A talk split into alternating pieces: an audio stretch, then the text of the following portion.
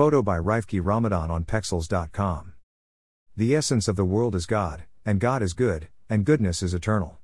But evil has no independent existence of its own, and it ceases to exist in the presence of unfettered holiness.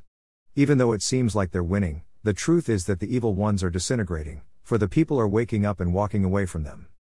What you see are only their spiritual shrieks, their last acts of resistance. Our spiritual lives are complicated. Our deeds are good and bad. We have accumulated negative baggage as we have traveled through life and made mistakes. But as we attach ourselves to God more and more consciously, we begin to move faster toward the world of eternal truth, of goodness, and we shed the dirty spiritual clothes of our past. Evil is a burden. It isn't who you are. Live by your best values. Let the bad stuff go.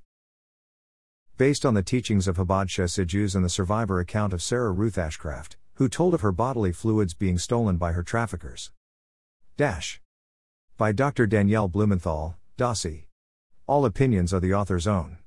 Public domain.